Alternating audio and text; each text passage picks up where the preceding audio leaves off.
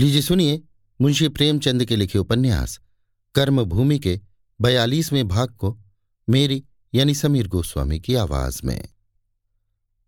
अमर घर लौटा तो बहुत हताश था। अगर जनता को शांत करने का उपाय न किया गया तो अवश्य उपद्रव हो जाएगा। उसने महंत जी से मिलने का निश्चय किया। इस समय उसका चित्त इतना उदास था कि एक बार जी में आया, यहाँ सब छोड़ छाड़कर चला जाए।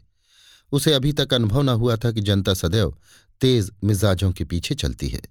वो न्याय और धर्म, हानि लाभ, अहिंसा और त्याग, सब कुछ समझाकर भी आत्मानंद के फूके हुए जादू को उतार न सका।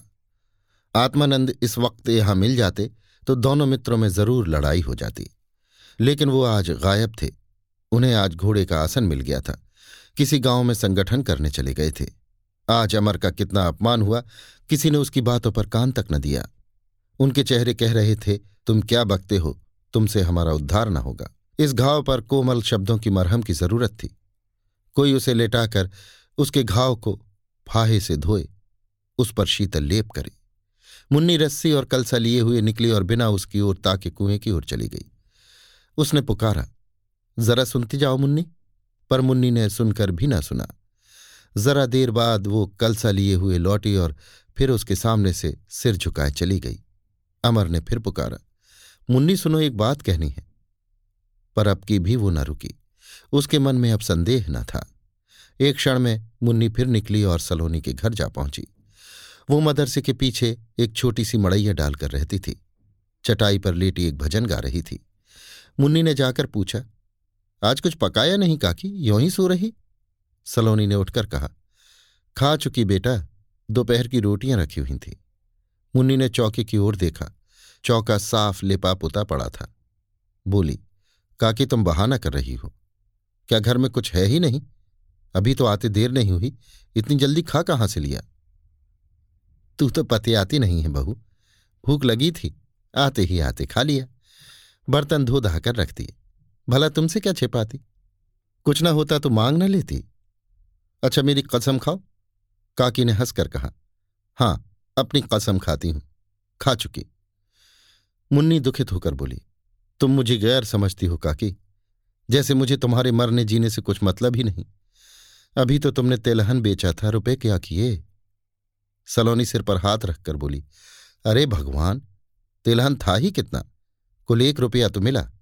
वो कल प्यादा ले गया। घर में आग लगाए देता था। क्या करती निकाल कर फेंक दिया। उस पर अमर भैया कहते हैं, महंत जी से फरियाद करो। कोई नहीं सुनेगा बेटा, मैं कहे देती हूँ। मुन्नी बोली अच्छा तो चलो मेरे घर खा लो। सलोनी ने सजल नेत्र होकर कहा, तू आज खिला देगी बेटी। अभी तो पूरा चौमासा पड़ा हुआ है। आजकल तो कहीं घास भी नहीं मिलती। भगवान न जाने कैसे पार लगाएँगे। घर में अन्न का एक दाना भी नहीं है। डांडी अच्छी होती तो बाकी दे के चार महीने निबाह हो जाता। इस डांडी में आग लगे, आधी बाकी भी ना निकली। अमर भैया को तू समझाती नहीं? स्वामी जी को बढ़ने नहीं देते? मुन्नी ने मुँह फेर कर कहा, मुझसे तो आजकल रूठे हुए हैं, बोलते ही नहीं, काम धंधे से फुर्सत ही नहीं मिलती। घर के आदमी से बातचीत करने को भी फुर्सत चाहिए। जब फटे हालों आए थे, तब फुर्सत थी। यहाँ जब दुनिया मानने लगी, नाम हुआ, बड़े आदमी बन गए। तो अब फुर्सत नहीं है। सलोनी ने विस्मय भरी आँखों से मुन्नी को देखा। क्या कहती है बहू? वो तुझसे रूठे हुए हैं? मुझे तो विश्वास नहीं आता। तुझे धोखा हुआ है। बेचारा रात दिन तू दौड़ता है। ना मिली होगी फुर्सत। मैंने तुझे जो असीस दिया है, वो पूरा होके रहेगा। देख लेना। मुन्नी अपनी अनुदारता पर सकुचाती हुई बोली, मुझे किसी की परवाह नहीं है, काके। जिसे सौ बार गरज पड़े, बोले, नहीं न बोले। वो समझते होंगे, मैं उनके गले पड़ी जा रही हूँ। मैं तुम्हारे चरण छूकर कहती हूँ, काकी, जो ये बात कभी मेरे मन में आई हो। मैं तो उनके पैरों की धूल के बराबर भी नहीं हूँ। हाँ, इतना चाहती हूँ कि वो मुझसे मन से बोले। जो कुछ थोड़ी बहुत सेवा करूँ, उसे मन से लें। मेरे मन में बस इतनी ही साध है कि मैं जल चढ़ाती जाऊँ और वो चढ़वाते जाएँ, और कुछ नहीं चाहती। सहसा अमर ने पुकारा। सलोनी ने बुलाया। आओ भैया, अभी बहू आ गई। उसी से बतिया रही हूँ। अमर ने मुन्नी की ओर देखकर तीखे स्वर में कहा, मैंने तुम्हें दो बार पुकारा मुन्नी। तुम बोली क्यों नहीं? मुन्नी ने मुँह फेर कर कहा, तुम्हें किसी से बोलने की फुर्सत नहीं है तो कोई क्यों जाए तुम्हारे पास? तुम्हें बड़े बड़े काम करने पड़ते हैं तो औरों को भी अपने छोटे छोटे काम करने ही पड़ते हैं। अमर पत्नी व्रत की धुन में मुन्नी से कुछ खिंचा रहने लगा था। पहले वो चट्टान पर था। सुखदा उसे नीचे से खींच रही थी। अब सुखदा टीले के शिखर पर पहुँच गई और उसके पास पहुँचने के लिए उसे आत्मबल और मनोयोग की ज़रूरत थी। उसका जीवन आदर्श होना चाहिए, किंतु प्रयास करने पर भी वो सरलता और श्रद्धा की इस मूर्ति को दिल से न निकाल सकता था। उसे ज्ञात हो रहा था कि आत्मोन्नति के प्रयास में उसका जीवन शुष्क निरीह हो गया है। उसने मन में सोचा, मैंने तो समझा था हम दोनों एक दूसरे के इतने समीप आ गए हैं कि अब बीच में किसी भ्रम की गुंजाइश नहीं रही।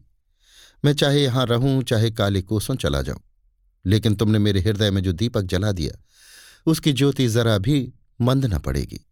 उसने मीठे तिरस्कार से कहा, मैं ये मानता हूँ मुन्नी, इधर काम अधिक रहने से तुमसे कुछ अलग रहा, लेकिन मुझे आशा थी कि अगर चिंताओं से झुंझलाकर मैं तुम्हें दो चार कड़वे शब्द भी सुना दूँ तो तुम मुझे क्षमा करोगे। अब मालूम हुआ कि वो मेरी भूल थी। मुन्नी ने उसे कातर नेत्रों से देखकर कहा, हाँ लाला, वो तुम्हारी भूल थी। दरिद्र को सिंहासन पर भी बैठा दो, तब भी उसे अपने राजा होने का विश्वास ना आएगा। वो उसे सपना ही समझेगा। मेरे लिए भी यही सपना जीवन का आधार है। मैं कभी जागना नहीं चाहती, नित्य यही सपना देखती रहना चाहती हूँ। तुम मुझे थपकियाँ देते जाओ, बस, मैं इतना ही चाहती हूँ। क्या इतना भी नहीं कर सकते? क्या हुआ? आज स्वामी जी से तुम्हारा झगड़ा क्यों हो गया? सलोनी अभी तो आत्मानंद की तारीफ़ कर रही थी। अब अमर की मुँह देखी कहने लगी। भैया ने तो लोगों को समझाया था कि महंत के पास चलो। इसी पर लोग बिगड़ गए। पूछो और तुम कर ही क्या सकते हो? महंत जी पिटवाने लगे तो भागते राह न मिले। मुनि ने इसका समर्थन किया। महंत जी धर्मात्मा आदमी है। भला लोग भगवान के मंदिर को घेरते तो कितना अबजस होता। संसार भगवान का भजन करता है, हम चले उनकी पूजा रोकने। न जाने स्वामी को ये सूझी क्या, और लोग उनकी बात मान गए। कैसा अंधेर है। अमर ने चित्त में शांति का अनुभव किया। स्वामी जी से तो ज़्यादा समझदार या पढ़ स्त्रियाँ हैं, और आप शास्त्रों के ज्ञाता हैं। ऐसे ही मूर्ख आपको भक्त मिल गए। उन्होंने प्रसन्न होकर कहा उस नक्कार खाने में तूती की आवाज़ कौन सुनता था काके? लोग मंदिर को घेरने जाते तो फौजदारी हो जाती। जरा जरा सी बात में तो आजकल गोलियाँ चलती हैं। सलोनी ने भयभीत होकर कहा, तुमने बहुत अच्छा किया भैया, जो उनके साथ ना हुए। नहीं, खून खच्चर हो जाता। मुन्नी आर्द्र होकर बोली, मैं तो तुम्हें उनके साथ कभी ना जाने देती, लाला। हाकिम संसार पर राज करता है तो क्या रैयत का दुख दर्द न सुनेगा? स्वामी जी आएँगे तो पूछूँगी। आग की तरह जलता हुआ घाव, सहानुभूति और सहृदयता से भरे हुए शब्दों से शीतल होता जान पड़ा। अब अमर कल अवश्य महंत जी की सेवा में जाएगा। उसके मन में अब कोई शंका, कोई दुविधा नहीं है। अभी आप सुन रहे थे मुंशी प्रेमचंद के लिखे उपन्यास, कर्मभूमि के बयालीसवें भाग को, मेरी यानी समीर गोस्वामी की आवाज़ में।